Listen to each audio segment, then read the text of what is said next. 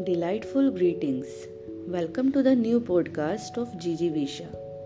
Today, we are sharing with you a short story that will teach you the importance of right actions. Here's the story. Once, a lark bird was singing in the forest.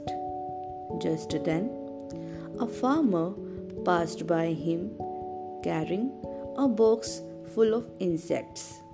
The lark bird stopped him and asked, What is in your box and where are you going?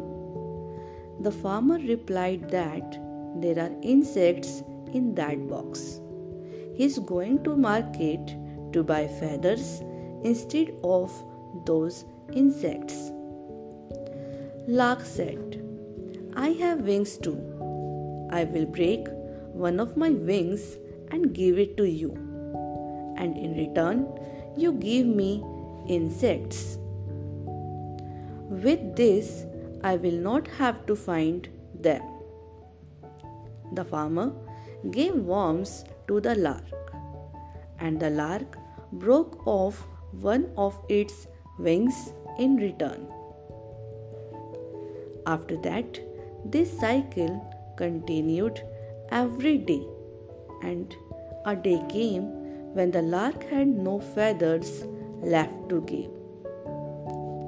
Now she was no longer able to fly to find insects, and now she looked ugly and stopped singing and soon died.